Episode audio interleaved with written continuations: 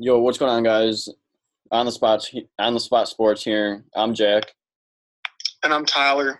and in today's episode, we'll be talking about NBA, NHL, college basketball, and all, all that other fun stuff. So, Tyler, how are you? I'm doing pretty good, man. How about you? It's been a busy day for you, huh? Yeah, it's been it's been a busy day, but we're thriving. It's currently 1:06 a.m. So we are we're doing this for the fans, for you guys. So we're gonna grind through this. So let's get into it, I guess. Yeah, for sure. Let's do it, brother. All right. So the NBA just started their season. They're about they're three game three games in, I believe. Yeah, the tip off was uh, Tuesday, the unofficial tip off. Yeah, so three three games in. It's- starting to get like seem like an in- it's going to be a fun and interesting season, don't you think? I definitely think so. I definitely think so. There's, with all the new people like moving around in free agency, you never know what could happen. Like some people could predict a lot of the same teams making the playoffs, but you never know if the order could reverse or if you know a key player, like let's say for Brooklyn, like a key player like Kevin Durant goes down, that could really alter a team's season. So you never know what could happen. I think this is going to be an interesting season with all the, the faces on different places. For sure. I don't think we've talked about the NBA since we did that preview of a preview of way before we should have. I, I think yeah, we did like a uh, off season review a little bit or off season preview, and then after the off season, we did like our uh, predictions episode, and we gave like our division predictions and then our playoff predictions. Yeah. But I think we did the we talked about the trades way too early too. Oh man, I mean we did it way before. Like the only move that happened was the Anthony Davis trade. Yeah. and then we uh we then we were like oh we got to do another one because then everything happened after that. And i think uh, what was it? You want to say mid-august maybe or something yeah, probably mid August. nba episode. But yeah where we did division predictions and playoff predictions. Um i usually have a pretty good memory but i'm i'm struggling to think right now of what my, exactly my playoff predictions were Yeah. I definitely know I had the Clippers at number one. I had the Clippers probably winning the title. Yeah, I think I think you had the Clippers at the title. I know I know championship you had the Clippers for sure, Yeah. but it's probably hard to think for you because it's 109 in the morning. Well, I was also going to say, if I did pick the Clippers, I think based, I know it's only two, three games in, but for the Clippers, what we saw from them in those first two games is pretty remarkable. If we want to, are you ready to jump right into it right now? Because, like I said, I'm, I'm, Yeah. I'm about to be ready. Yeah, let's go. Let's Um, jump into it. So Tuesday, Tuesday the twenty second, we had two opening games for the NBA. We had the t- defending champion Toronto Raptors. They had their banner night, ring night as well. Um, they took down the New Orleans Pelicans, one thirty to one twenty two. It's a high scoring game for a first game. uh, I feel like the NBA, with the way the offense and the three pointer has evolved, this this is this league is going to be extremely high scoring. Every year, we're going to see more and more points light up the scoreboard. Will we ever get to 200 points though? mm I mean, in the All Star game, I feel it's definitely a possibility. Yeah. All Star game. Maybe in the next like 10 years, there might be a few 200 point games. That'd be fun to watch. I'm looking at this box score though, of point score by quarter. I really like to pay attention to that. That's a that's a key stat I like to pay attention to. And this one is very eye popping. Other than the OT, OT we know is like five minute quarters. The lowest amount of points scored in the four quarters was 25 points. The lowest. And that was by the Pelicans in the third quarter. Correct. Dang. So I mean, right here you're looking at if you're if you're talking about from just this game, they score the minimum 25 points. You're already at 100, and we saw a max of 32 by uh, Toronto in the third quarter. So Toronto scores 32 each quarter. You're talking between one 120 or 100 and 128. That's that's pretty that's pretty crazy. wow. I mean, back when the NBA was pretty a lot in its prime, you know, like that 80s 90s era. Um, you know, my dad and my uncles have been telling me that it, it, it's pretty uncommon for teams to get over 100 because it's. I don't even really think it was the offense really was that like evolved. That. I just think the defense was so much more handled. Like I feel like right now, I feel like there's no defense right now, or very minimal defense until you get to the playoffs. It's defense is at its low and I feel like people are start. Uh, I feel like the NBA is starting to not really focus on defense because people know that the that the number one shot that people are going to focus on is that long range jumper, that long two or that three, and it's so hard to defend that three when you have pretty much every single guy in the lineup shooting, you know, at least maybe let's say five threes a game. Even even your big man centers, like you look at Marcus Gasol for the Raptors, he took so many threes during the playoffs, and I was just shocked because, like I said, I'm, I'm I haven't really been huge on basketball the past couple years, but I really picked up in the playoffs and especially the NBA Finals. And Marc Gasol, big man center, was taking a lot of threes for Toronto, and I was like, it, it, it, it everyone everyone's doing that now. so I feel like without all these people taking the amount of three pointers that they are, the jump shot is so hard to defend because you can give anyone like that kind of a look and that's in.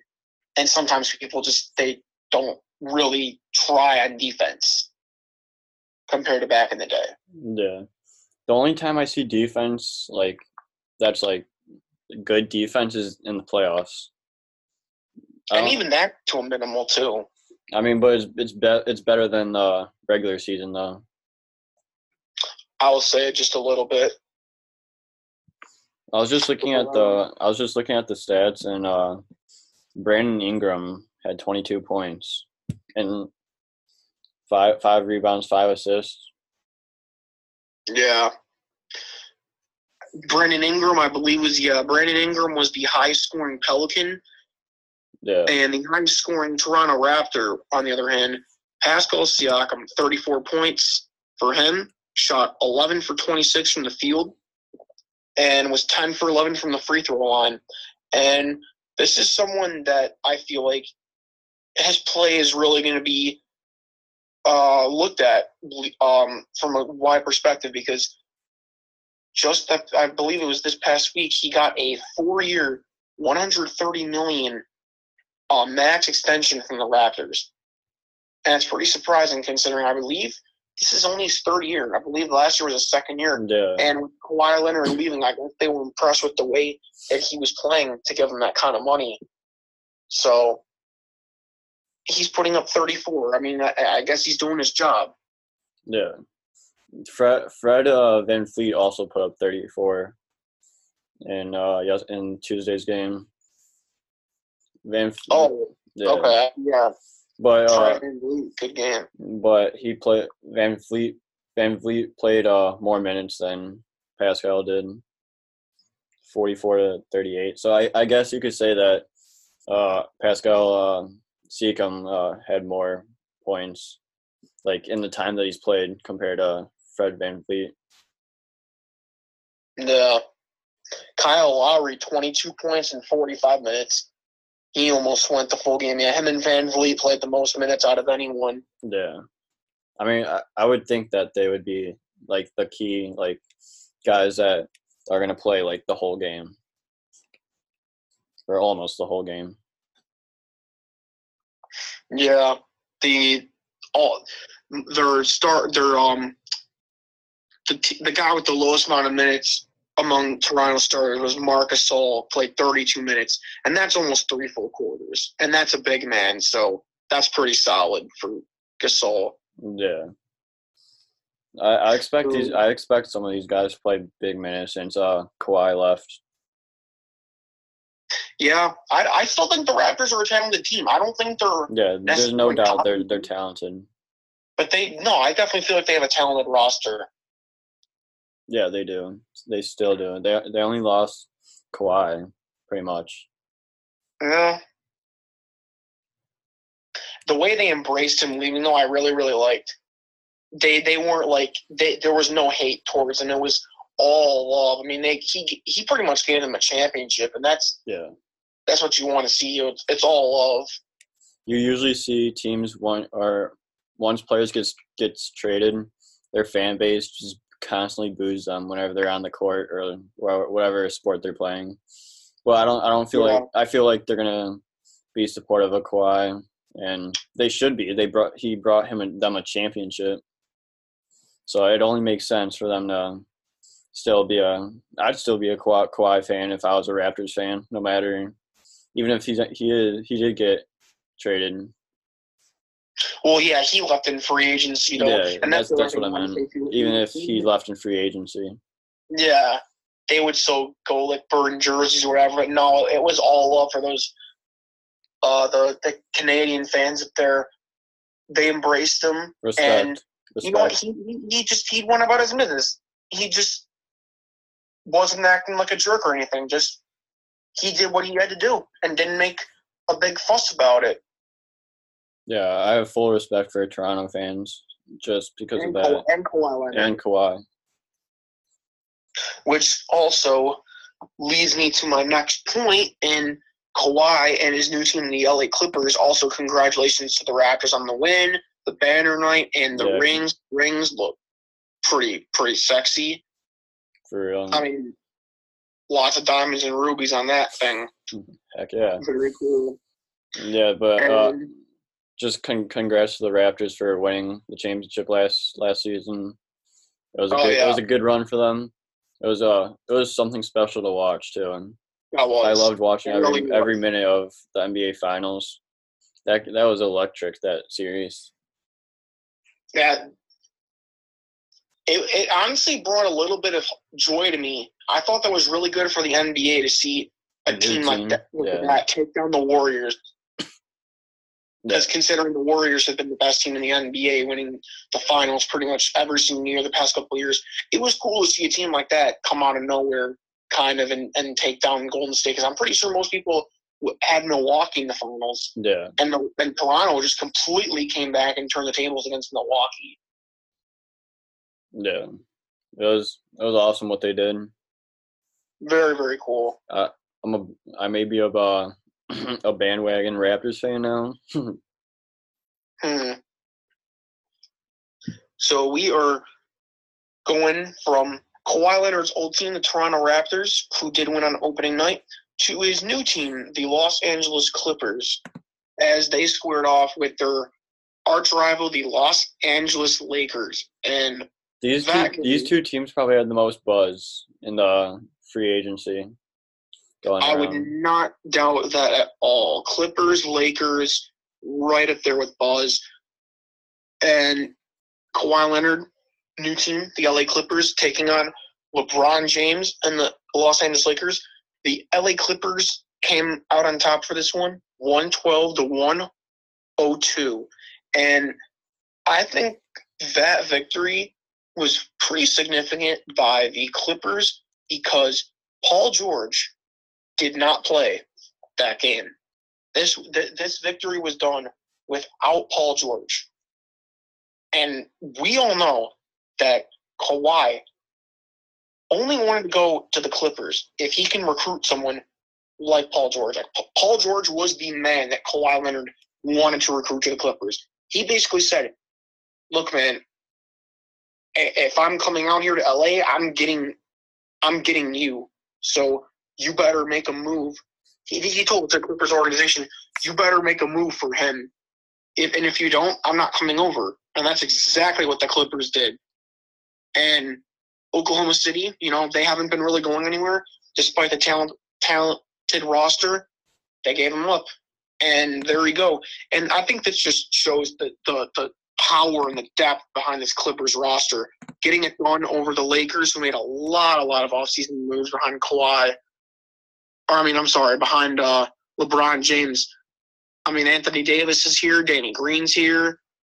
A lot of stuff is happening for the Lakers. And for the Clippers to come out on top without Paul George is pretty, pretty notable. Yeah, Kawhi also put up uh, impressive numbers too in his first game with the Clippers. He played uh 32 minutes, 30 points. It's the most we've seen so far, and he had six rebounds and five assists. That that that's the Kawhi I know. He, he- Yeah. He, I, I honestly think he's the best player in basketball. yeah, and I think people people mostly knew he was a good player. Like even in the playoffs, like that run with the Raptors in the playoffs, I feel like people knew he was already a good player. But just watching and seeing like what he did, I think it, really turned on people and and it made people say, like, this guy might be the real deal. Like people were watching him play and slowly but surely, I just was more and more impressed with him every every single time I would watch him. And look at him right now. And the league is dictating in his hands, essentially. yeah. I'm a huge Kawhi fan now. I'm Yeah. Just, I'm just watching him. He is he he he knows so much about the game. His IQ level is is above the roof. He is very smart. He's he's a Mhm. talented player for sure. And I mean, like I said, yeah, against this Lakers team, Clippers and Lakers with the most buzz, everyone was anticipating this matchup because the superstars that, you know, finally came to LA, they finally meet, you know, the first the first uh first game of the season. And Clippers are on top. And I think a lot of people might have had the Lakers there. You know, a lot of people were saying that LeBron and Anthony Davis are still the, the, the more talented duo than Kawhi and Paul George. But I feel like with how the Clippers handle themselves against this team without Paul George and with a healthy LeBron James and Anthony Davis, just goes to show you how dangerous this Clippers roster really can be. Yeah. Something else that surprised me is uh Lou Williams. He stepped up and put put up 21. I did not expect that out of him. For the Clips, Yeah. Lou Williams is a really good. I think he's a sixth man. Yeah. He's a really he's a really good and underrated player. But like, I didn't think that he was gonna how how good he was gonna perform. I didn't know how good he was gonna perform, but he's he was the second best scorer on the team.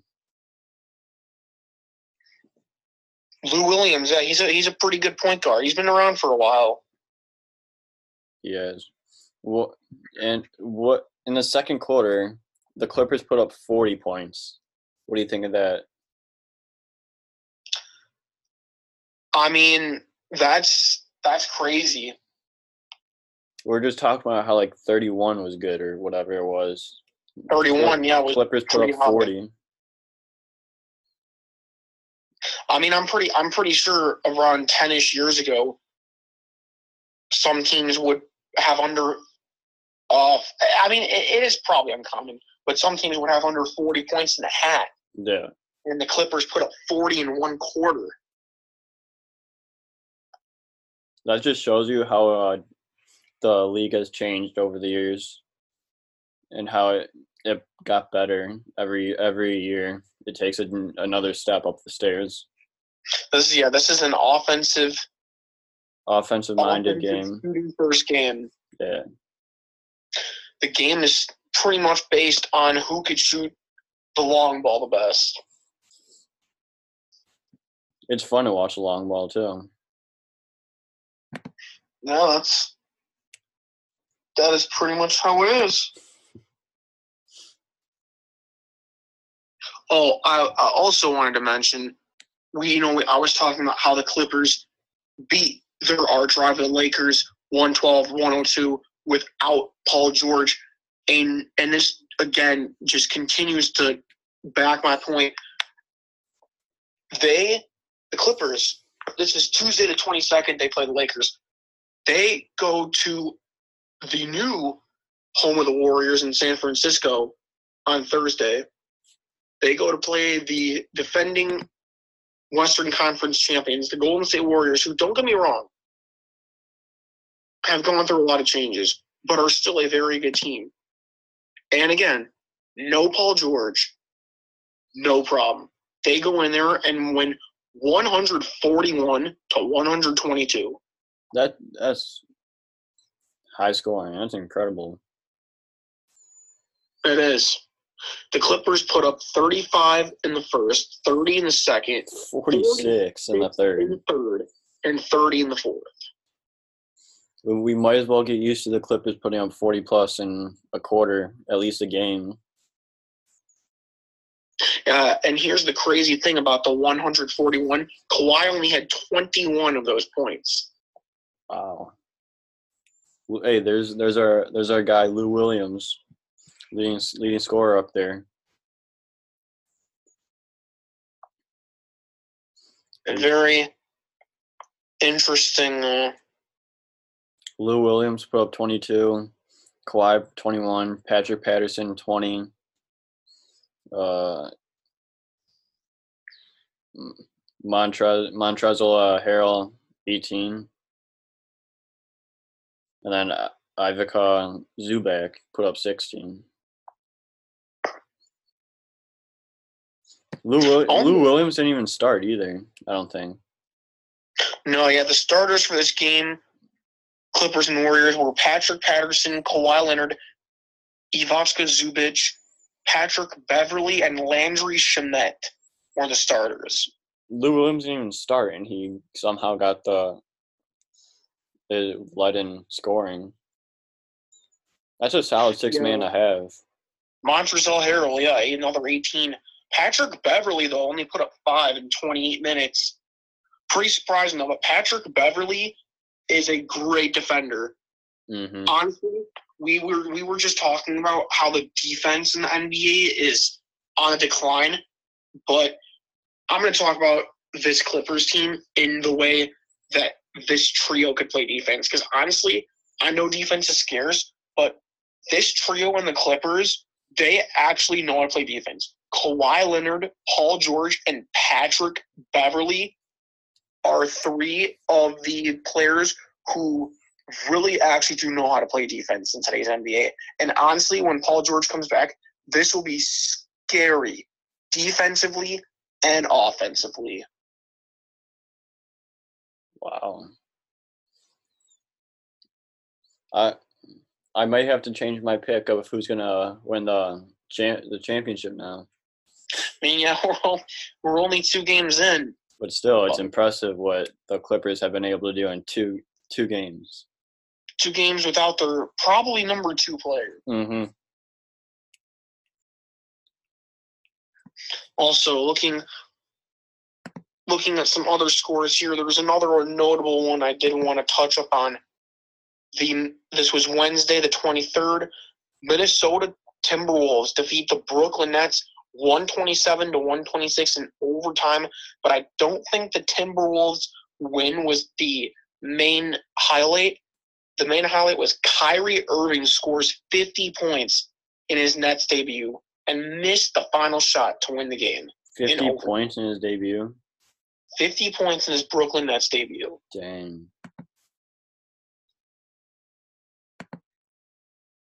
I think they said that's that's the most a player has put up in a debut ever. Wow. I don't know what to say to that. I'm speechless there. Yeah, the Nets came back from a 12 point halftime deficit and they rallied and scored 17 more in the third quarter to take a five point lead. Minnesota tied it and then won by one point in overtime.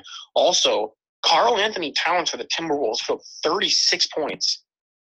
Not bad for a center. Not no, not bad at all. Who was the I Who was the last guy that put up fifty in a game? Kobe. Wait, what's up? Who was the last person to put up fifty points in a game? Kobe. Definitely not. or because that's the one that sticks out of my sticks out of uh, my mind is uh Kobe's He's last game. gonna put up 15 a game. Kobe's last game put up like fifty two, I think, or something like Oh, his la- Oh, you're talking about his last. His yeah, his last game he put up like 62. that. That that's impressive. Yeah, I also did see the, the the Lakers gave him the ball a, a hell of a lot. Yeah. Since uh since we're talking about the Lakers right now, uh we're gonna go to uh Friday's game ten twenty five. Lakers and Jazz. The Lakers held off the Jazz and won ninety five to eighty six. And LeBron went off in this game. 32 points by LeBron. LeBron yeah, LeBron put up thirty two in thirty one minutes. Ten assists, seven rebounds. Almost a triple double. I think you know what I'm going to say here about the surprising stat of the game, What are you gonna say? or do you? The final score. Ninety five to eighty six? Very interesting to see that the high is only a 95 from the Yeah. Lakers.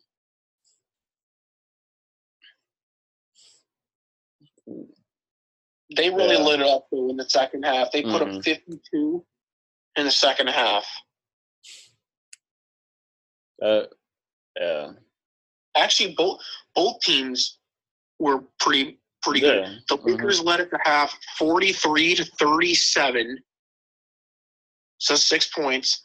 And um, if I'm doing my math right, the Lakers outscored the Jazz 52 to 49 in the second half. So a little Yeah. bit more offense in the second half. But overall, this would this I mean this now this seems like definitely a way low, more low scoring game in today's NBA. But in you know 20 some years ago, 20 30 this years was- ago, this was like this the, was like the normal scores. Yeah. Maybe even a little lower sometimes too. hmm Anthony Davis also had a pretty had a pretty good game, putting up twenty one. I, was just the ball sometimes. He could be dangerous. yeah, I was just reading an article uh, about like LeBron James and Anthony Davis, and it was like sec- the second game of the Lakers seasons when uh like LeBron and Anthony Davis look like themselves, and that it should continue. I forgot where I read that, but I, I read it like right when I went on like the NBA site. So it was like one of the like the top like headlines. Yeah, this is this is a good win for the Lakers too, because this Jazz team is nothing to be sorry about. I mean, Mm-mm. this Utah team made the second round of the playoffs, I believe, last year. Did they? Yes, I Yeah. believe they took out the Thunder in the first round. I If I'm not believe so. I believe they ran into the Warriors though in the second round, Yeah. or maybe this was two years ago. I'm trying to think. No, the Warriors beat the Rockets in the second round. No, yeah, Utah lost in the first round last year. Yeah, the Jazz lost to the Rockets in the first round last year, Yeah, yeah, and then the Rockets right. went on. And then the Rockets went on and lost to Golden State in the 2nd Mhm. round. But this Jazz team, they definitely did get better. I feel like the Mike Conley trade was a trade that was very much underlooked because Mike Conley can really play Yeah. and good, good all around point guard, good defender too. I like that move. Him and Don, I, him and Donovan Mitchell, I think will make a pretty good combo. Donovan Mitchell led the led the Jazz in that game. I think I believe right. Yeah, with twenty four. Twenty four points. Well, That's a solid game. Wait, what's up? I said that's a solid game, but then it's a huge drop off after that. About the people that about the scoring. Yeah, Donovan Mitchell with 24, Mike Conley with 13, Emmanuel Mudiay had 12, and Georges Niang had 10. and that those are the only players that scored double digits for Utah. Yeah, that that has to be better if you're gonna if you want to win games. You, can, you Yeah, can't rely on just Donovan Mitchell. Overall, the pe- overall the people who scored double digits, they shot ov- overall pretty well. Donovan Mitchell was seven for fifteen, not Only, bad. only two of them started too. Yeah. Yeah. Uh Georges Niang was two for five, so he, he oh he made a he made a couple free throws. Moody was five for ten. Mike Conley was three of eleven. He Ooh. must have had a really cool night. hmm And one for five for three. Dang.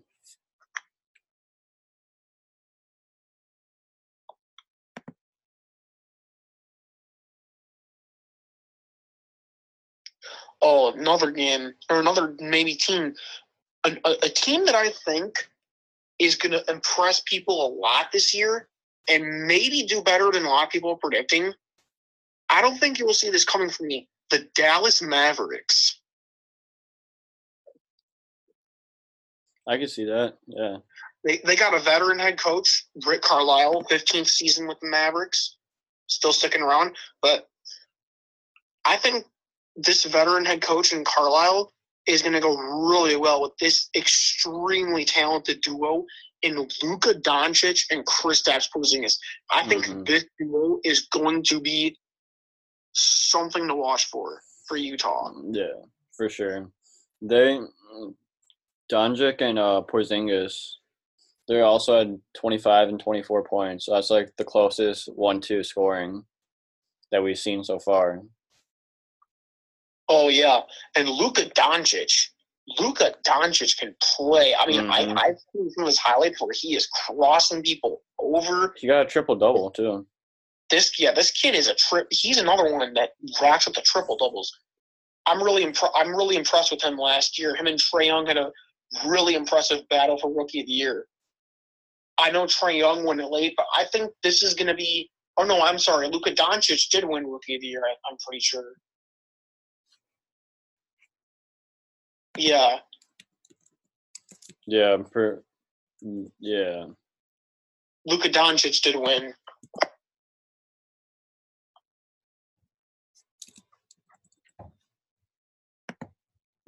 Yeah, he did.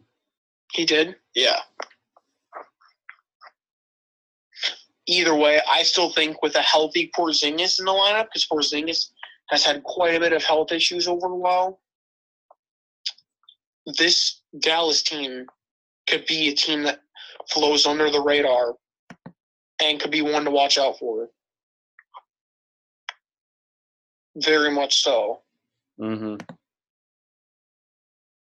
Oh, also, I can't believe we we we uh talk about the Pelicans for two games and talk about the other team and didn't mention the Pelicans themselves and how they are missing probably maybe the biggest storyline of the offseason in their number one draft pick, Zion Williamson. He is out for six to eight weeks. Dang, that blows.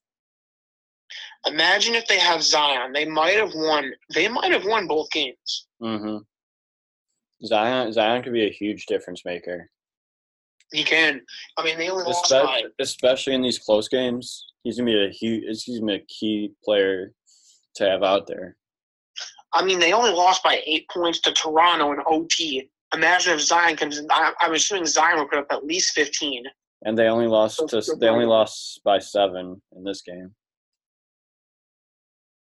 Yeah, I think Zion could be a huge difference maker. I mean, I'm honestly not 100% sure that his overall end like game like is like great for the NBA, but I will say about him is he's a like he's a freak athlete. Like this guy just goes out and just he freaking balls, man.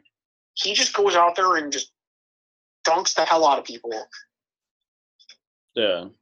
He just doesn't care. hmm for sure. He may not have a good three pointer. Oh, he may not have like like good defensive skills and good like ball handling skills. But this guy, like once he gets an op- opportunity, He's gonna take advantage of it for he'll sure. take advantage.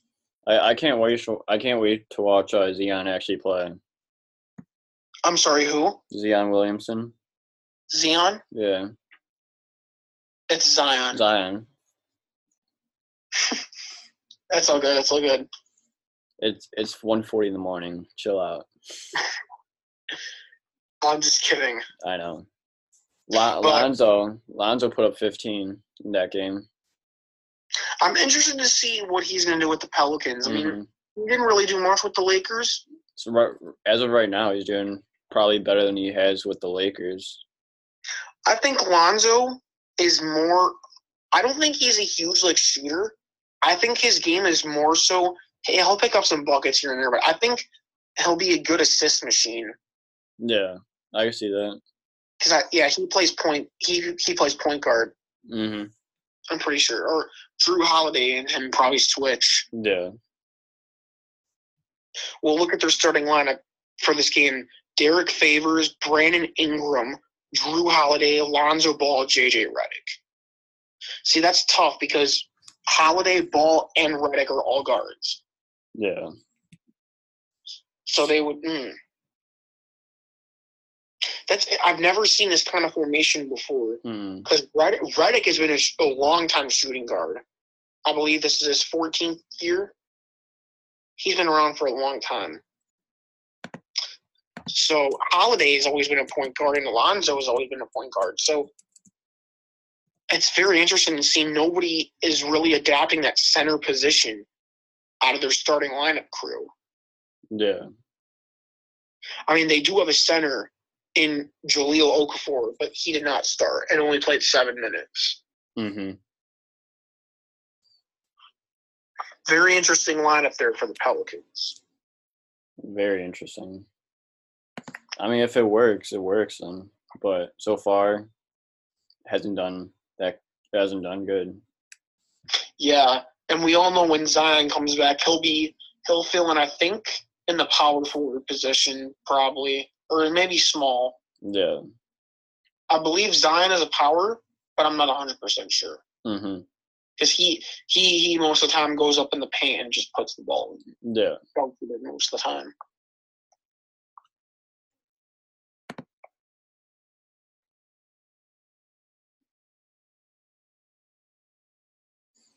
Is there any other games that stick out to you?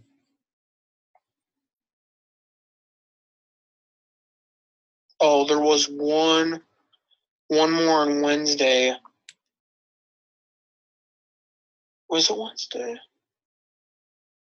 No, it was Thurs Thursday. The Milwaukee Bucks came back against the Houston Rockets. That game was pretty interesting. I'm I'm honestly surprised the Rockets lost. I I did not. I did not expect the Bucks to pull this one off.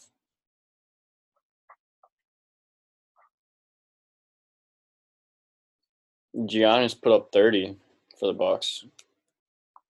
A huge comeback win too from Mhm. Milwaukee. Well, maybe not huge, but still. It was 117, 111 was the final. Uh, Milwaukee outscored the Rockets 39 24 in the fourth quarter. So, actually, uh, that's a nine point deficit. Yeah, nine point deficit. So that, that's that's not that's no gimme. Yeah. Still have to play catch up though. Exactly. Again, look at Giannis. Giannis, uh, I'm looking in the box score for Milwaukee. Giannis Antetokounmpo. 30 points. He is the main man in Triple Milwaukee. triple double. 30 points, yeah, triple double. But I, th- I think the thing that I'm most looking at right now is the contribution, I guess. I mean, we have one, two, three, four, five, six, seven people score at least 10 points on the Bucks. Giannis Antetokounmpo was the only player out of those seven to score over 15. Mm-hmm. 30 points. Next highest was Wesley Matthews with 14. Then we had Khris Middleton, Brook Lopez, and Eric Bledsoe all had 11. Ersan Ilyasova had 13, and Pat Connaughton had 10. Again, this is Giannis, this is just his. He's the star. You're gonna get the most production out of him. Yeah. Giannis, Giannis is the go-to. He's he's the he's the future. He's the main. Am I really? Am I really seeing here that James Harden shot two for thirteen? That's crazy. Two for thirteen.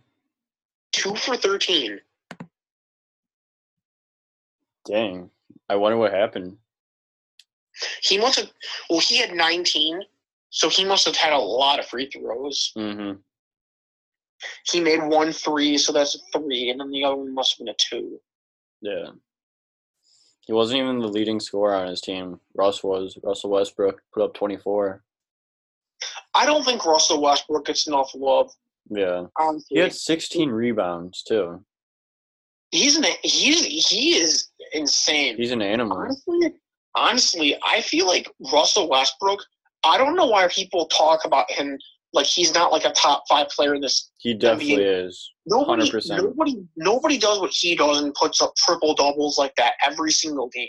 I honestly don't know why that's just so overlooked. Yeah, he always gets hate for no reason. Like Ever ever since he left the Thunder, he's gotten hate. people are talking about him like, well, even like when he was still on the Thunder the last couple of years. I feel like it, it's it's been ever since Kevin Durant's left. Yeah, I see that.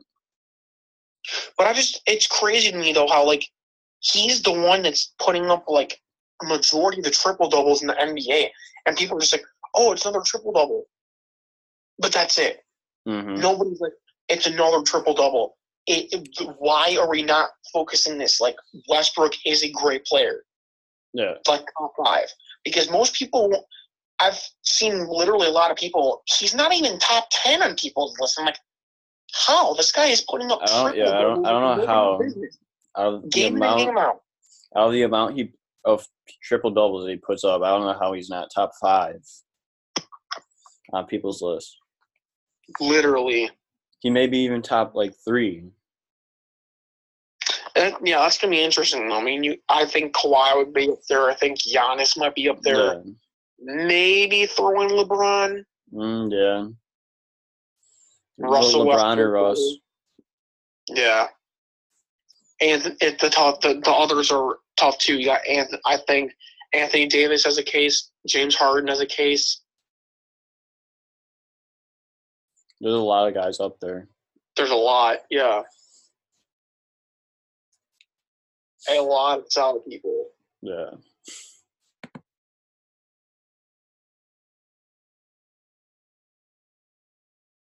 Is tough, but I don't think Westbrook gets enough love. Even Damian Lillard, maybe not top five, but Damian Lillard is probably a solid top ten player. Yeah. hmm I agree.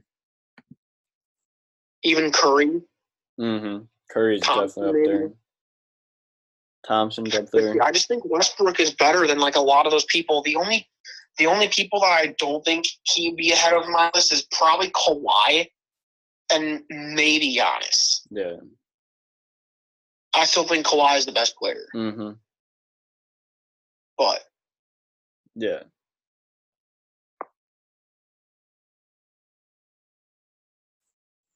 As of uh, as of standings right now in the NBA, it's the Hawks. In the for the Eastern Conference, it's the Hawks, Sixers, Heat. They're all two and zero. Celtics, Raptors two and one. Bucks, Cavs, Magic, Nets, Hornets one and one. Then the Pistons, Wizards, Bulls, Pacers, and or up to the Bulls, they're one and two. Then the Pacers and Pacers are zero and two.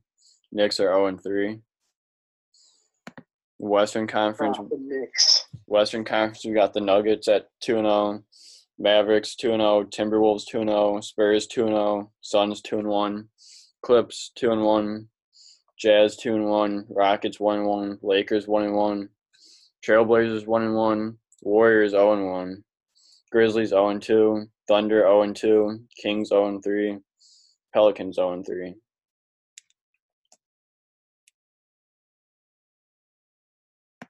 A little surprising there about Sacramento. I think they got a they got a young, talented roster in them too. I think it'll just take time for them Yeah, before they start heating up. Because once they heat up, I think they'll be they'll be up there for sure. Oh yeah, this is so early. You're literally talking about like two, three games in Yeah, compared to like a uh, 82 game season. yeah,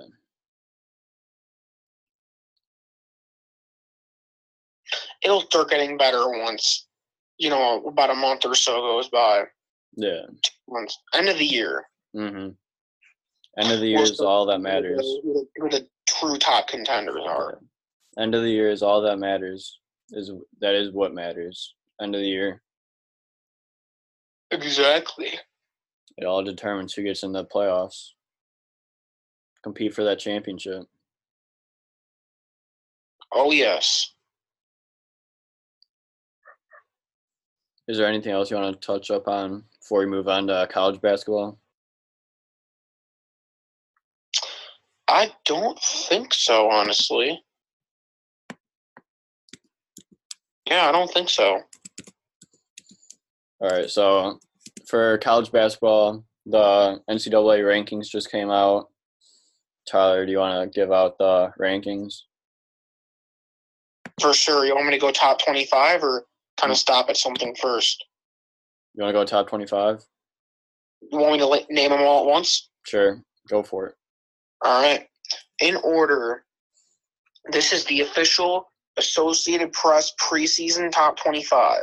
In order, Michigan State with 60 first place votes, Kentucky, two first place votes, Kansas had three first place votes.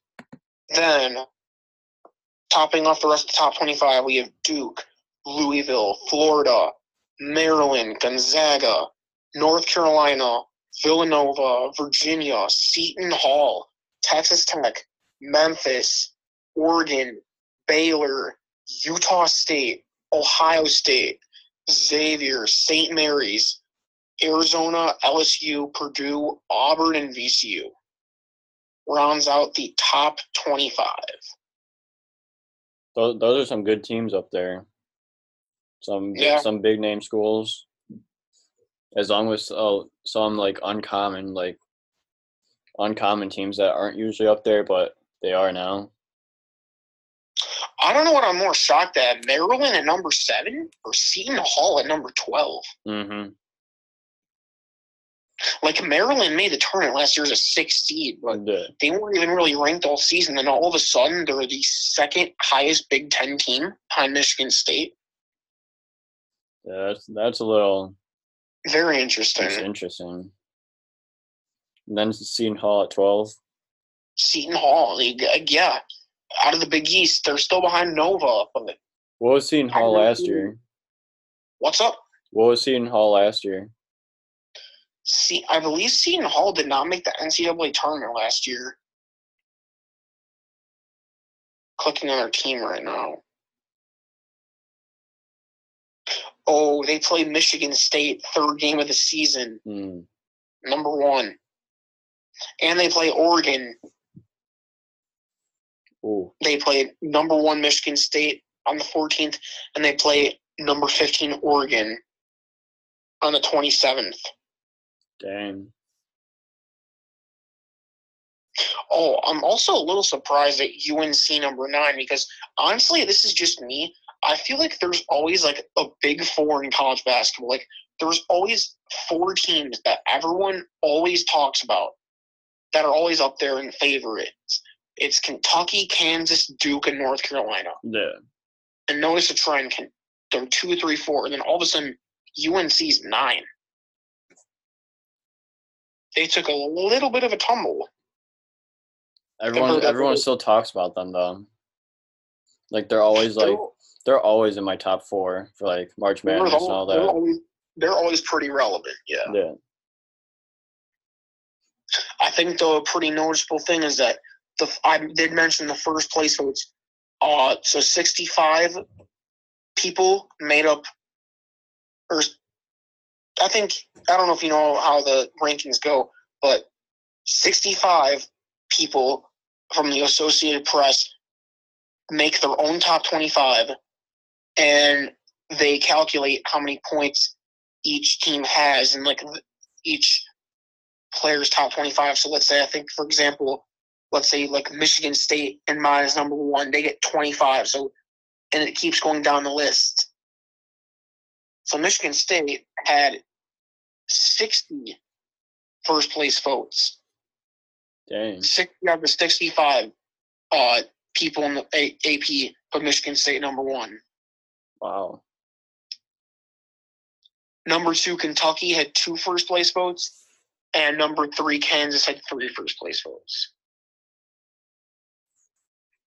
But I think that that veteran roster for Michigan State is a big reason why they are number one. I mean, they, Cassius Winston, who might be the best player in the nation, is, uh, decided to come back for his senior year after leading the Spartans to a Final Four appearance with an upset victory over Duke.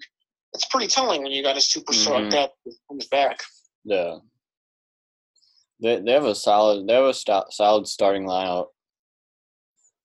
Stacked. Also, uh, I'm pretty surprised to see Louisville randomly up there at number five, considering I think they were on a postseason ban last year. Either they were on a postseason ban or they weren't good enough to make the tournament. And then all of a sudden, here they are, number five. It's an interesting move. And this is yeah, post the post Rick Pitino era. After that whole, those whole allegations started to shake down. Yeah. Louisville still doing it. Florida, number six, another interesting team up there. They did make the tournament as a 10 seed last year, lost in the second round to Michigan. But again, just surprising. They weren't really up in the conversation all year. Here they are, number six. They landed a they, they landed, I think, the top graduate transfer this offseason in Kerry Blackshear Jr., who transferred from Virginia Tech. That's really going to help them out this year. He Blackshear was a good player and did and did some good things last year for the Hokies. Yeah.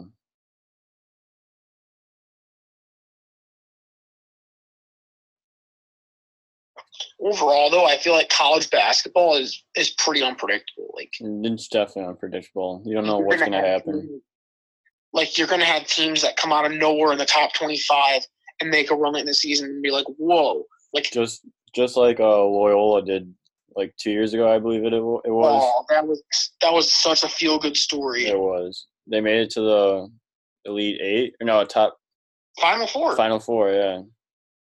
They were leading at the half against Michigan too, and then they just fell apart. Yeah.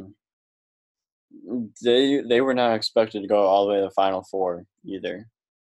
Oh, they're Oh, they're expected to lose like first or second round. Though. You know what? Actually, that's funny. I, I remember my bracket for that year. I had Loyola actually going to the Sweet 16. I had them upsetting Miami in the first round, and I had them upsetting, I believe it was Tennessee in the second round. Hey, they won But two. They won two rounds more after that. I I know. I had I was like, wow, and then I was like, wow, okay, I got that right. But then I was like, whoa. They, How- they made a couple of nice. How sick would, would that be if they actually made it to the final? That would be crazy. Especially being like in the Chicago area, that'd be crazy. That'd be so good. Honestly, though, not sure how they would do in the final because I don't know if you remember that year. I think everyone kind of knew that Villanova Yeah. was such a dominant role, and nobody was going to match them. Yeah, I I had Villanova winning that winning uh the finals of that round that that March Madness and I I created like ten to fifteen brackets during that Oh, time God. And like I- hmm. I'm pretty sure I had half of them Villanova and half of them were like Duke or North Carolina. See, I always do one bracket every year, and this bracket was by far the worst bracket I've ever done in my life, 2018, because guess who I picked to win that that year, 2018? Who? None other than Virginia. Ooh, oh yeah, yeah, I, I, remember, I remember that. seed. I, that that was a mistake. I'm I don't pre- even know what to say. Yeah, I'm pretty sure last year was my worst round of March Madness. I don't remember who I picked to win, but it was not not anyone in the top in the final four. Oh, you mean like this past year, the 2019? Yeah, I picked Duke to win. My Final Four was wild. I got no Final Four teams right. I honestly But- think I picked Michigan to win that last year. Yeah, I had Duke and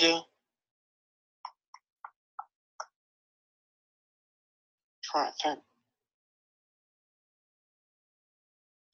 Who did I have Duke go up against?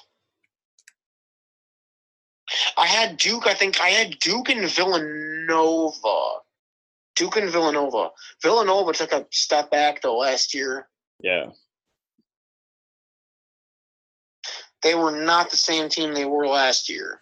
Mm-mm, not at Granted, all. they did lose a couple people to the NBA. Yeah. Villanova is always in the talk though, no matter what year. Yeah, there's. I think they're still the clash of the Big East. Yeah. Looks like them in Seton Hall Mhm. will have some some bragging to do. Yeah. They're the only two teams ranked in the Big. I'm sorry, not the Big Twelve, the Big East. Yeah. Villanova at ten, Seton Hall at twelve, and a, the ACC though. I feel like the ACC is always like the best conference in college basketball. You got Duke up at four, Louisville five, North Carolina at nine, Virginia at eleven. And that's actually it. There's only four teams. But they're all right close to each other. I feel like the ACC in basketball is like the SEC in football. Yeah. Top notch. hmm Top notch every year. But college basketball is always so unpredictable. You never know what could happen. Yeah. It's always a surprise, no matter what year. I'm keeping all my options open for that. I mean, look at Utah State at number 17. Who in the world saw Utah State making the pre preseason rankings? hmm I don't think anyone did. Who even is Utah State? Well, Utah State's not like that unknown, but I know, but it's it's. I was not expecting them to be in the pre-rankings. yeah. Even Memphis though too. Memphis at 14. I know Memphis has always been like a little bit of an uh, underrated basketball school. They made the national championship about 10 years ago. Um, I heard they were actually doing really good recruiting wise compared to these like Power Five schools. But I did not expect them to, to crack the preseason rankings with other head coach Penny Hardaway. So pretty good for the Tigers. Yeah. I believe it. They got a couple good people come out of there, and they're they are the only team to be ranked from the American Athletic Conference. Dang. I'm just skimming it over again. Yes. Memphis is the only team from the American Athletic Conference to be ranked preseason. Dang.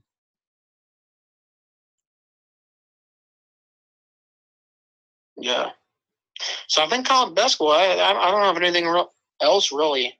Yeah, I don't really have anything else to say to that besides it's gonna be a another fun season of college basketball, March Madness, and we honestly never know what's gonna happen. It's always a, always a surprise, especially March Madness.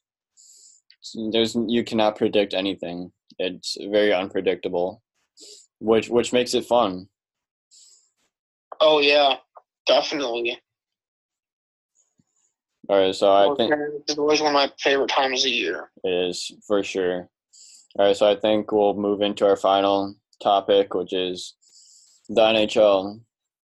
And we're almost almost a month into the NHL season, and so far it's a it's a pretty good year for for hockey.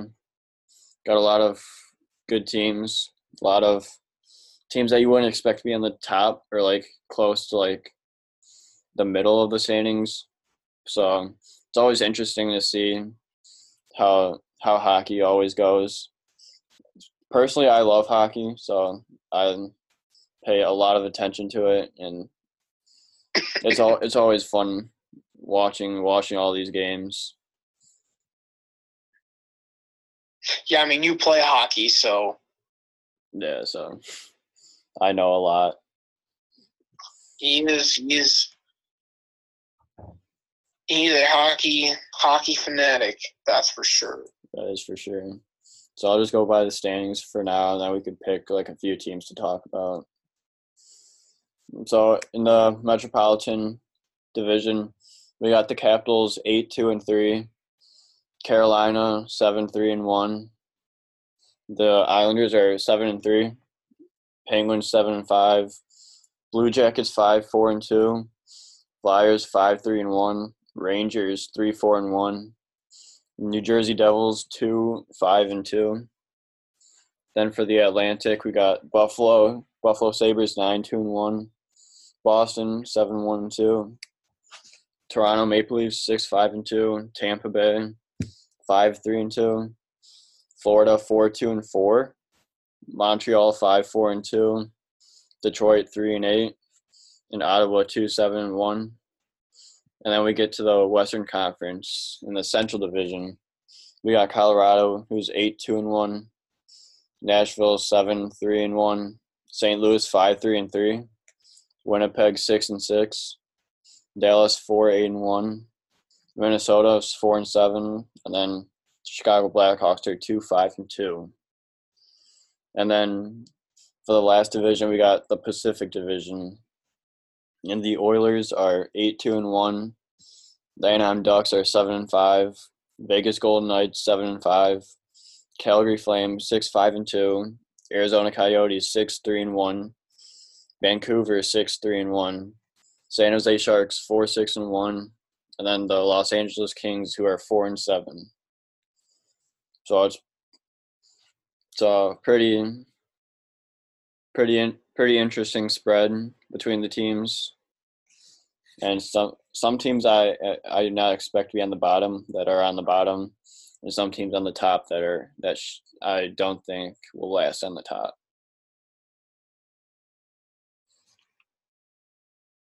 Yeah, you you can go first if you want. All right, so um, I'm gonna go with the Buffalo Sabres. They're currently in first place.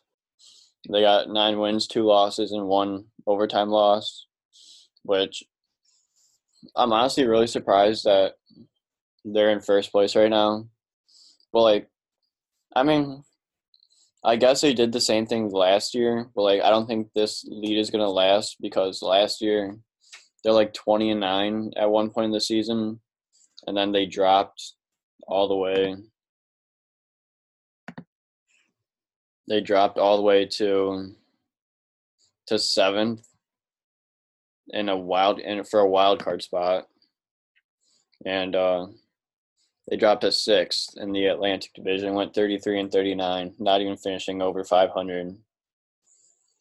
So, I don't I don't think this lead will last. I think it'll be a classic Buffalo move where they start up top and like they'll do really well at like the first half and then they're gonna drop off the second half. they they do have pretty good goaltending though. Like besides like their record, like how they usually drop, they have uh, Carter Hutton and Linus Ullmark. They're both pretty. They're both solid goaltenders for their, team, and they also got like Jack Eichel, who is unreal. Um, unreal. He's a pure goal scorer. Their defense is pretty solid right now too, which it was last year, and then it dropped big time by the halfway point of the season. Yeah, Jack Eichel's a pretty good player. I've seen some of his goals from highlight reels, and, and he's an he's an impressive player. He is. Carter Hutton, though, wasn't he? Doesn't he start off on the Blues? Yeah, he, Oh. he played for St. Louis for three seasons, I want to say. Let me check. Yeah, I did. I definitely have heard his name before.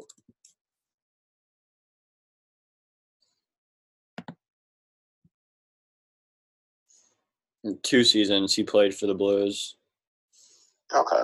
and then he played for the Predators for three seasons. He played. For, he played a game for the Hawks too in 2012-13. Oh man, he's been or uh, around for that long. I didn't even know that. Yeah, because he played for Rockford in 2012-13 in the AHL. He's he's been in the he's been playing in uh, the NHL since 2012, 2013. So he's been in the Not league for a while. Not bad. I think the team that I'm gonna go with here is the Dallas Stars. They were a team that I thought that would that would definitely make a little bit of a rise up this this season, and especially acquiring Joe Pavelski in the offseason from the Sharks, which I thought was a very interesting move that he wanted to sign with someone else other than the Sharks. I thought this would this one would be a huge dividend for the Stars. Now you have another superstar on their team other than the guys who are already superstars on that team named Tyler Seguin and Jamie Benn. I think both of those players are, are really, really good. Um, I've always been surprised that they haven't been better, honestly. And I mean, they got a great goalie in Ben Bishop. Ben Bishop has a lot of playoff experience. And I just, like I said, I just, even though this Central Division is honestly the toughest division in hockey, I just thought the Stars would be that one team that would take a nice little leap up this year. And right now they're in fifth with only nine points. And it's still early, but they still got some time. Yeah. Colorado, I know, is a good team that made the playoffs. Nashville's always right up there. St. Louis, fresh off the cup, I knew they were going to be strong. And then Winnipeg's been strong in the last two, three years. So they got some time. But I, I, I just thought the Stars would be a little more up there. Yeah, Dallas also got uh, Corey Perry this year from uh, Anaheim. Oh, Corey Perry's in the Stars now, too? Yeah, so that also adds to like their scoring, their offense. Oh, man. Yeah, Is Corey, Corey Perry's not as good as he used to be, though, right? Because I remember when he was in the prime in the Ducks, he was nuts. yeah. In, the, in his prime, he was nuts. Now he's he's still he's still pretty good. Don't get me wrong, but he's definitely not where he was like what four or five years ago. even like even like ten years ago Yeah. when he was I think he like led the NHL in scoring and I think it was twenty ten or twenty eleven. Yeah, something like that Good player though. for real. Another team I want to touch on is uh the no one else but nothing else but uh the Calder or the Stanley Cup champions, the St. Louis Blues. Winning the winning the Stanley Cup. So first of all, congrats to the Blues for winning the Stanley Cup. And uh, What a, maybe one of the most incredible runs in sports history. I'll, I'll say. It was a it was it's a great story. Coming from dead last, January fifth or January twenty first or something like that, going all the way up Yeah. to first and winning the cup. Thirty first out of thirty first, That's And, insane. yeah. Literally, you can't get a more feel good sports story than that right Mhm. there. And it all came down to Jordan Binnington coming up from the AHL San Antonio Rampage. And boy, did he prove that he deserves to be in the NHL. The kid is outstanding. Jordan Binnington proved that he, yeah, like like you said on your Instagram story the other day, that he's a stud. He is. He plays like it, and he acts like it too. His And- his work ethic's uh, crazy. And yeah, I think obviously that goalie change was a was a really good success for the for the Blues. It was a key to why they that- won the cup. Yeah, that's a big reason why. I mean, obviously, not just the goalie change, but I feel I feel like it had to be a collaborative team effort too. Yeah. Oh, uh, Ryan, did they didn't they acquire Ryan O'Reilly in a trade, or was he always on the Blues? He was he's been on the Blues for the past few years. Oh, okay. Well, Ryan O'Reilly, from what I heard, really stepped up his game late the did. season, especially in the Stanley Cup, earning the MVP honors. Yeah. The St. St. Louis stepped up like their entire game, but I think the most important part was uh, Jordan Binnington coming up Yeah. because he he uh when he's down in the AHL like he like lost like lost uh, some of the rankings in like the depth chart. He went down the depth chart to uh, Ville Husso, I believe, but then then uh, Binnington put a lot of work in during the off season and came up to the Blues. Look where he is now. I actually saw him the day before he got called up uh, at the Chicago Wolves game. That's crazy. Met, met with him after the game, and the next day he's off to St. Louis, and he's been up there ever since. That's crazy. It has been. Well, the well, who was the Rook? Now the second year, he'll always be a Stanley Cup champion, no matter where he goes. That is true. Just just like Matt Murray was for the Penguins when he first came up. He was a rookie then, and he took Oh, over Mark. He took over Marc Andre Fleury's spot. Yeah, I know. Marc Andre Fleury. And rode them to a Stanley Cup championship. Yeah. Yeah, Matt Murray played so much better that year than Fleury. I remember, wasn't that the first? Was that the first of the back to backs or the yeah, second? first of the back to backs. It was the first, and then the second year was Murray again. I I think I if I remember right, Fleury and Murray split that. Fleury played like the first like two rounds, and then Murray came in because Fleury was not doing so hot towards the end of the second round, and then Yeah, Murray, but wasn't it like 2015 the Blackhawks won, yeah, or yeah, 2016 the Penguins, then 2017 the Penguins, yeah, and then the Golden Knights came in the league, and then Fleury got drafted in the expansion draft. yeah, and then they lost to the Capitals. Yeah. What a story though by the Golden Knights to make the Stanley Cup in their first ever season. hmm Let alone and and make the playoffs their first two seasons too. I don't. I think that's gonna be hard to top. It is. the The Knights are the best. Have like the most records for an expansion team. I don't think any expansion team has gotten close to what the Golden Knights have achieved so far, and they're only in year three. We'll, we'll see what this new Seattle team is able to accomplish. I I can't wait to uh for the new Seattle team to come out. I'm curious to see what their name's going to be. Their name is still not released, huh? No, I don't think I don't think it will be until the summer probably. But it, it, it's confirmed that the team is going to be in Seattle, right? Yeah, and they're also expanding the AHL to Palm Palm Springs, I think, in California. So so Oh. Seattle would be their affiliate. Yeah, that makes sense because they gotta. Yeah, they gotta add another team. Yeah.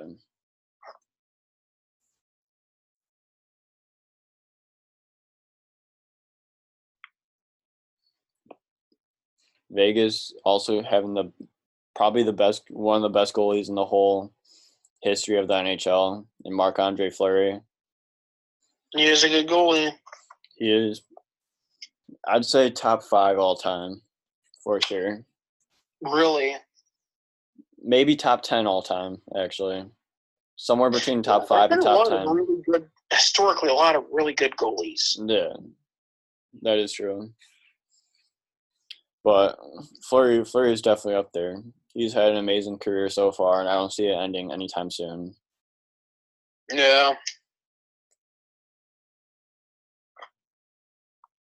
Is there another team you want to talk about? Hmm. I think I'll go this one. after a after maybe the best regular season um, in maybe NHL history, the Tampa Bay Lightning found themselves eliminated after the first round of the 2019 NHL playoffs, which was completely shocking to everyone. Looks like, considering they had maybe the best regular season ever in the NHL. They had like 52 wins, I think, or something like that. Or They're what? they had. I'm looking at how many wins they got last year. Insane. 62, like- 62, 16, and 4. That's insane. 128 points. The next closest was 107. Who was that? 107. Boston. That's crazy. That's just. I don't know how you could do that. Especially in this day and age, get 62 wins in 82 games. That that's unreal. I think a, mo- a lot of hockey teams are lucky to get a couple over 50. Yeah. Like 51, 52 is considered like a good amount. Yeah. But let alone 62. 62. That's incredible. But the But- bigger story then- was that an improbable first round playoff exit. Yeah. But then it all comes down the regular season doesn't matter once playoff time comes. And they get swept by the Columbus Blue Jackets, four games to nothing. That's right. The big boys did not show up in the playoffs. Nothing was working for the for the Lightning that that series.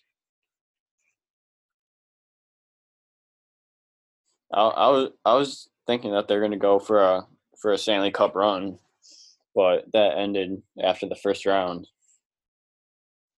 Yeah, extremely improbable. Well, my focus was on them because they had a great regular season, a very disappointing playoffs. How would they bounce back with the talented roster? So far, not too bad. Fourth place. That would be, or wait, no, top three in each division advance, I believe. That would, n- well, almost enough. It's Yeah. still early, but they're there's not out of the mix. They're seven points behind, which is totally manageable with this amount of time left. Yeah, they've They only have- they've only played ten games too, Yeah, so lots of hockey to be played still. yeah, and they're 500, so they're they're not like a bad bad team. Mm-mm.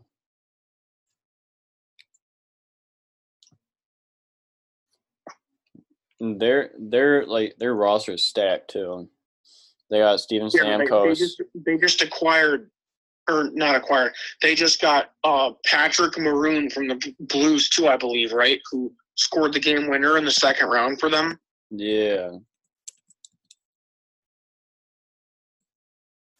very interesting um, accusation by Tampa Bay when Maroon, or how after how emotional Maroon was for scoring that goal, and said St. Louis has always been like his home area, yeah, and he leaves right after. yeah. He goes to Tampa Bay to uh, pair up with Steven Stamkos, Nikita Kucherov.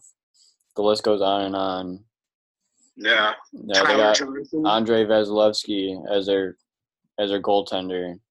Ty- Tyler Johnson, Tyler right? Johnson. Yeah, Yeah, The- that lightning the the list just of goes on and on. Victor Victor Hedman. Victor Hedman. The list continues to go on and on. Yeah. That's probably one of the most talented rosters in the NHL right now. No Without doubt. a doubt. No doubt.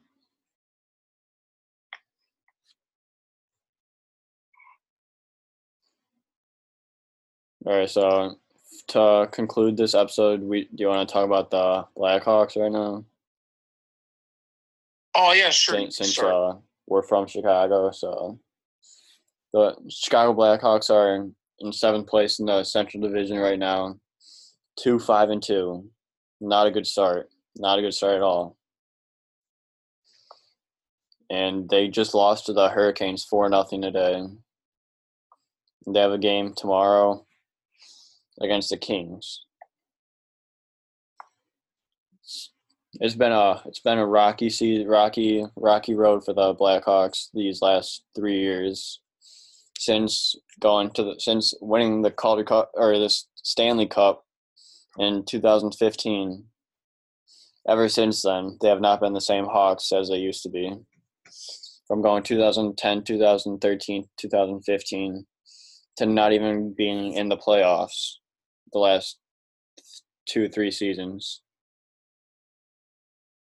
Yeah, it's been it's been rough. Yeah, for us Hawks fans. Um I think the time though that I think the time is now to really start answering the question. Um, have we seen the end of the Chicago Blackhawks dynasty that won three Stanley Cups in the span of five years? As of right now, I think yes. Because they're they they have star players like Patrick Kane, Jonathan Toews, uh, Duncan Keith, Brent Seabrook, Brandon Saad, even Corey Crawford when he's healthy. Even even Crawford when he's healthy, but recently they have not been able to score goals. I mean, Kane Kane is still in his prime pretty much, even though he's thirty. He's still in his prime. He still knows how to score. He he can skate around all these young younger kids still. Kane Kane is really thirty. Yeah. Mm-hmm. He's old.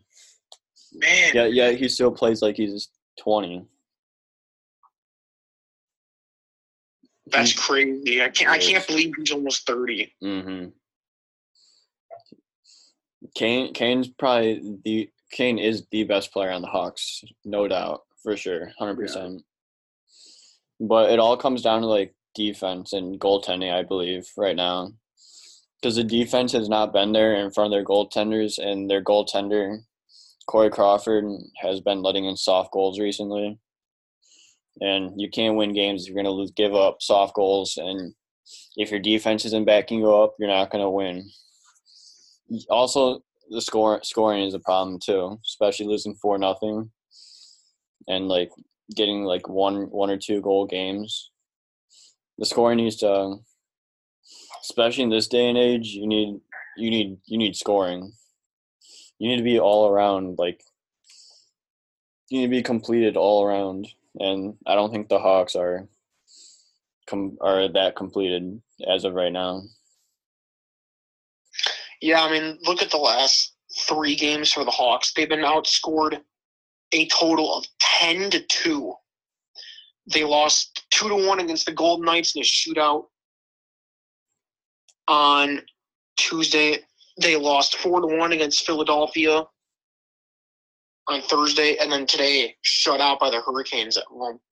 Or uh, no, I'm sorry, on the road. I'm sorry about that. On the road against the Hurricanes, they got shut out. It's yeah, it, yeah, it, like one goal games. You that's not going to win you games. No, and especially I feel like the NHL since last year has really started to come on as a higher scoring league. Mm-hmm with I think it's the been what the the the reducement of the goalie pads. Yeah, the, all all the gear keep just keeps getting smaller and smaller. Yeah, that's allowing for more scoring. Mm-hmm. And the Hawks are not taking advantage of that, so that that is disappointing. It is. And uh, the the Hawks also acquired uh, Robin Lehner uh, Vezina finalist during the off season, and he's if if I was uh Jeremy Colliton right now, Robin Lehner's my go-to guy right now. He taking over Crawford. Yeah, taking over Crawford's spot because Crawford is not in his prime anymore. He's not really. He's been giving up soft soft goals. He's not. He's not been there recently. And I, I believe Robin Lehner has two wins already They're only two wins, or actually no, Crawford had a shutout the other day, I believe, or last week. So, but like still, my go-to guy was Robin Lehner, especially with him coming off a career year. I'm gonna I'm gonna ride on Robin Lehner and see where he takes us. Yeah, that's a good idea. The Hawks also got uh, Kirby Dach. Kirby Dach was recalled from the Ice Hogs last week. Yeah, or two weeks ago. And Kirby's been playing pretty good so far. and He's been he has like two or three points, I believe, right now. And he Yeah, just scored he, he just got his first career NHL goal on Tuesday, I believe, against Marc Andre Fleury. That's a that's a good that's a good goal to get off of.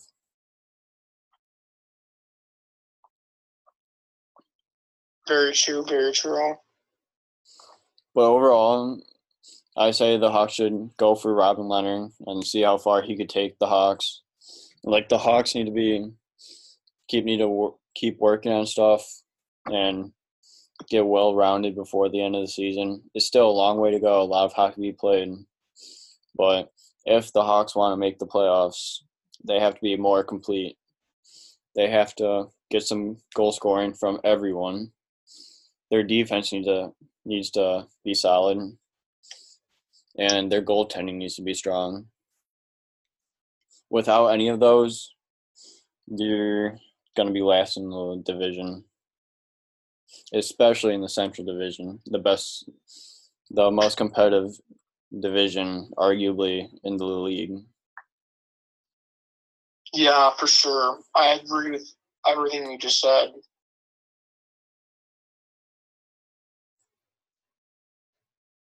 Is there anything else you want to touch on? I don't think we have anything else, honestly. All right, so um, it's currently two thirty-two in the morning, and we're doing we're all for the fans, all for you guys. So I I believe this will conclude this week's episode. So thank you guys for watching. Go comment, like, and subscribe on our YouTube channel. Go check out our SoundCloud at On the Spot Sports.